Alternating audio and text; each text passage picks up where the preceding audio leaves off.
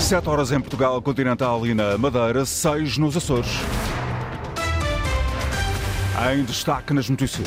Foi encontrada morta a mulher com demência que estava desaparecida depois de ter saído sozinha da urgência do Hospital São Francisco Xavier, em Lisboa.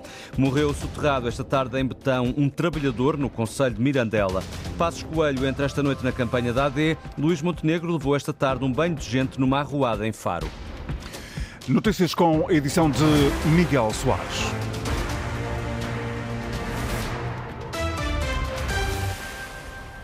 Foi encontrada morta a mulher que estava desaparecida há mais de dois meses, depois de ter saído sozinha da urgência do Hospital São Francisco Xavier, em Lisboa. O corpo de Avelina Ferreira foi encontrado hoje numa mata nas traseiras do Colégio de São José, perto da unidade hospitalar, confirma a Antena 1, fonte próxima da família. Avelina Ferreira tinha 73 anos, saiu da urgência hospitalar dia 12 de dezembro e nunca mais foi vista. Sofria de demência, mas o marido foi impedido de a acompanhar pelo hospital, conforme denunciou na altura a família família. Um trabalhador de uma fábrica de pré-fabricados de betão de 49 anos morreu esta tarde soterrado em Vila Nova das Patas, Conselho Mirandela. O acidente deu-se pouco depois das 3 da tarde, como descreve o comandante dos Bombeiros Voluntários de Mirandela, Luís Soares. Um acidente de trabalho, às 15 e 12, supostamente terá caído uma máquina de recepção de betão, tendo ficado uh, submerso. Aliás, o alerta foi para um soterrado, ele ficou submerso com, uh, com o betão, foi encontrada pelos colegas de trabalho dentro dessa máquina, já em paragem cardiorrespiratória, foi retirada pela equipa dos bombeiros, eh, ele ainda estava dentro da máquina. A Guarda Nacional Republicana foi ao local e comunicou os factos ao Tribunal e à Autoridade para as Condições de Trabalho. Passos Coelho participa logo à noite no comício da AD, em Faro, anúncio feito esta tarde por Luís Montenegro. Antes desse momento, e como registra o repórter Nuno Amaral, o líder do PSD participou numa arruada concorrida na capital do Algarve. No centro histórico de Faro, depois de ter estado no local onde vai ser construído o novo centro hospitalar do Algarve, onde neste momento está o estádio do Algarve, Luís Montenegro numa arruada no centro histórico, na Rua de Santo António, muita, muita gente, muito empurrão, muito abraço, muito beijinho, bandeiras do PSD, bandeiras de CDS, bandeiras da AD e Montenegro que vai para o Largo de São Francisco, para a Escola de Hotelaria e Turismo, onde vai discursar, eh, agendado pelo menos para as sete da tarde, onde vai discursar, mas só depois de Pedro Passos Coelho. Foi o anúncio que fez em Beja de que hoje, aqui em Faro, haverá um discurso de Pedro Passos Coelho, que já se sabe, não fala à margem, vai apenas discursar lá dentro e depois Luís Montenegro. Neste momento, na rua, num distrito que elege nove deputados, nas últimas legislativas, o PS teve cinco, o PSD três e o Chega um. Ora, é isso que Luís Montenegro tenta inverter aqui, conquistar essa margem perdida para o Partido Socialista e também para o Chega, uma vez que já disse que não haverá qualquer hipótese de coligação com o Chega. Neste momento, nas ruas, eh, caminhamos apenas eh, 400, 500 metros em cerca de 10 minutos. Muita gente, sendo que grande parte dela é da comitiva de Luís Montenegro.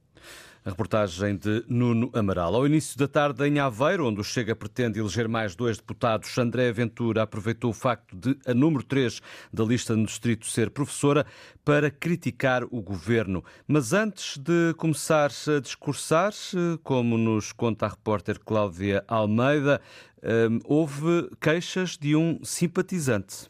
E hoje foi o dia em que um simpatizante do Chega saiu da sala. Parece só ia para Obrigado. Ia para uma reunião. Obrigado. Até pedi para falar com, com, com o André Ventura, a segurança não deixou. Ora, boa tarde, meus senhores. Bem-vindos a Aveiro. Presidente André Ventura, bem-vindo a Aveiro. Estamos Por não conseguir sequer falar com o líder do partido neste encontro, comício à hora de almoço em Aveiro. Ventura falou da educação a propósito da número 3 da lista do Chega por Aveiro ser uma professora que estava na sala e não resistiu à frase. Há aquela frase que agora está muito em voga do Pedro Brunhosa, que é fazer o que ainda não foi feito. Mas Pedro Nuno Santos não foge a este lema de uma outra forma. É fazer o que ele nunca quis que fosse feito. É que Pedro Nuno Santos não é um ministro qualquer, não é um político qualquer. Pedro Nuno Santos foi um dos rostos principais do governo de António Costa. Foi durante esse mesmo governo de António Costa que os professores perderam poder de compra. Eu deixo-vos o compromisso a todos os professores deste país, aos profissionais de educação, que nós recuperaremos o tempo de serviço integralmente nos quatro anos de uma legislatura. André Ventura, numa sala com cerca de 40 apoiantes e vários deputados, o partido pretende eleger pelo menos mais dois deputados por Aveiro nas próximas eleições. O Chega não faz parte do léxico da iniciativa liberal. Hoje foi exceção no encontro no Porto de Sines. O Rocha chamou o Chega de partido irresponsável e desafiou todas as forças políticas a clarificarem o que fazem nos vários cenários, sem rejeitar apresentar uma moção de censura própria, se for caso disso, ou de acompanhar iniciativas semelhantes com fundamento. O encontro com o administrador do Porto Sines foi a única ação deste segundo dia de campanha da Iniciativa Liberal, Madalena Salema. Não é habitual, mas Rui Rocha atacou o partido de Ventura, acusando o Chega de ter propostas da esquerda radical quanto ao papel do Estado. Foi em Sines, onde apontou o exemplo de uma parceria público-privada que funciona, que disparou contra André Ventura. Um partido que defende uh, a greve dos polícias, pondo em causa a segurança dos portugueses. Um partido que tem posições nas redes sociais que incentivam até um, o levantamento dos militares, a ida para a rua dos militares. Estamos a falar de um partido completamente irresponsável e, portanto, nós não nos entendemos. Com o Chega, jamais haverá entendimentos, deixa claro,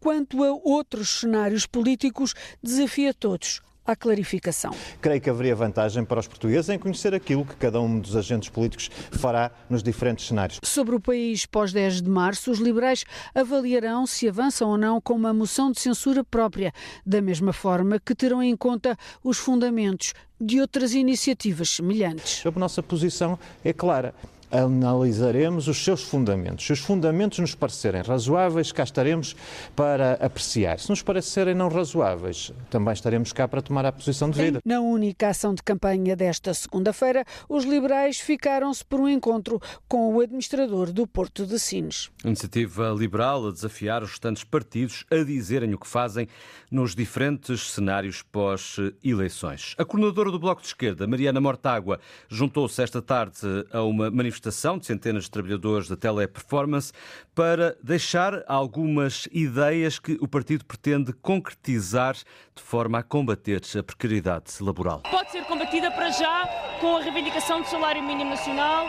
a 900 euros já em 2024. Pode ser combatida com o combate ao falso outsourcing. Há muitas empresas que querem intermediários para os seus call centers, quando na verdade deveriam ter call centers contratados diretamente por essas empresas podem ser contrariados com contratação coletiva, que é a forma que têm os trabalhadores de negociar melhores salários.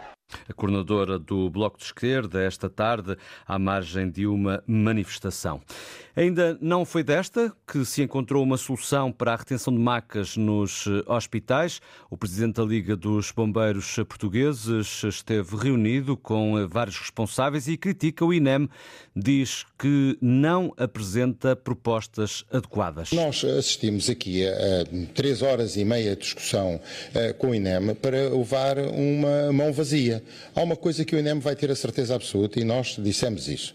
Os bombeiros não vão aceitar continuar a subsidiar o INEM ou a fazer trabalho para o INEM quando o INEM tem que encontrar as suas próprias soluções. Declarações de António Nunes após uma reunião esta tarde entre a Liga dos Bombeiros Portugueses, o Conselho Diretivo do Serviço Nacional de Saúde e a direção do Instituto Nacional de Emergência Médica.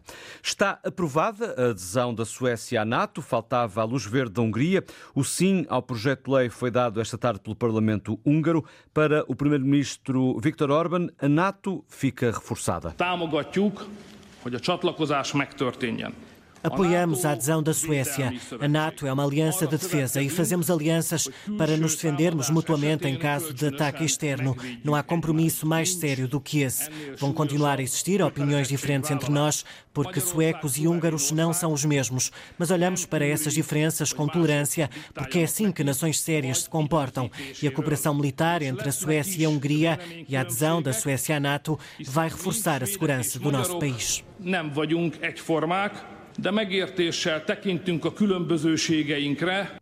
Discurso de Viktor Orban no Parlamento húngaro depois da aprovação. A Hungria foi o último entre os 31 membros da NATO a ratificar a adesão da Suécia. O secretário-geral da NATO, Jens Stoltenberg, sauda a decisão e dá as boas-vindas ao membro 32 da organização. Estados Unidos, Reino Unido, Alemanha e França aplaudem a entrada da Suécia na NATO. O primeiro-ministro sueco também já reagiu, diz que o país está pronto para fazer parte da Aliança Atlântica e que se trata de um grande passo para um país que deixa 200 anos de neutralidade e de não alinhamento militar para trás.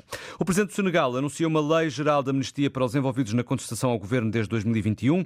Macky Sall enfrenta uma forte contestação popular, principalmente depois de decidir adiar as eleições que deveriam ter acontecido ontem. Com esta decisão, o presidente senegalês, que não é recandidato, diz querer pacificar o país e criar condições para realizar eleições. Recorde-se que um dos principais opositores do presidente senegalês está preso. Osman Sonko foi impedido de apresentar uma candidatura presidencial. A Agência Internacional para a Energia Atómica vem agora dizer que o Irão está a produzir menos urânio enriquecido usado para a construção de armas nucleares do que no passado. A agência fala de uma redução que foi registada nos últimos três meses, mas sublinha que os problemas para a entrada de inspectores no país continuam. Os especialistas da Agência Internacional de Energia dizem não ter uma explicação para esta mudança iraniana, mas um diplomata citado pela agência Reuters sublinha que talvez não queiram aumentar as tensões com o Ocidente ou talvez tenham um compromisso, mas não sabe ao certo o que está a acontecer. Na região de Belgorod, na Rússia, três civis morreram em resultado de um ataque com eh, drones ucranianos. A informação é avançada pelo governador eh, local. O reforço do sombreamento nos corredores, a instalação de ares condicionados e a criação de espaços exteriores para os comerciantes dos congelados são algumas das melhorias previstas para o mercado do bolhão face às queixas dos comerciantes, como explica a Antena 1, a vice-presidente da empresa municipal Municipal Go Porto, Cátia Meirinhos. Foram identificadas algumas necessidades de melhoria, pequeno corrimão de apoio ao acesso às instalações sanitárias, etc., do reforço de um sombreamento nos corredores nas ruas laterais, para as bancas laterais. Depois, outra das obras que nós temos tem a ver com a zona das bancas dos congelados, em que se identificou que havia uh, um aumento de temperatura nesses espaços, então foi, feita um, foi feito um projeto também para contemplar o ar-condicionado e vai ser criada uma nova área de exposição. Melhorias para o mercado recém-inaugurado do Bolhão, no Porto. Miguel Soares, as notícias na Antena 1, simultâneo RDP Internacional, Antena 1 Madeira e Antena 1 Açores, em permanência na internet notícias.rtp.pt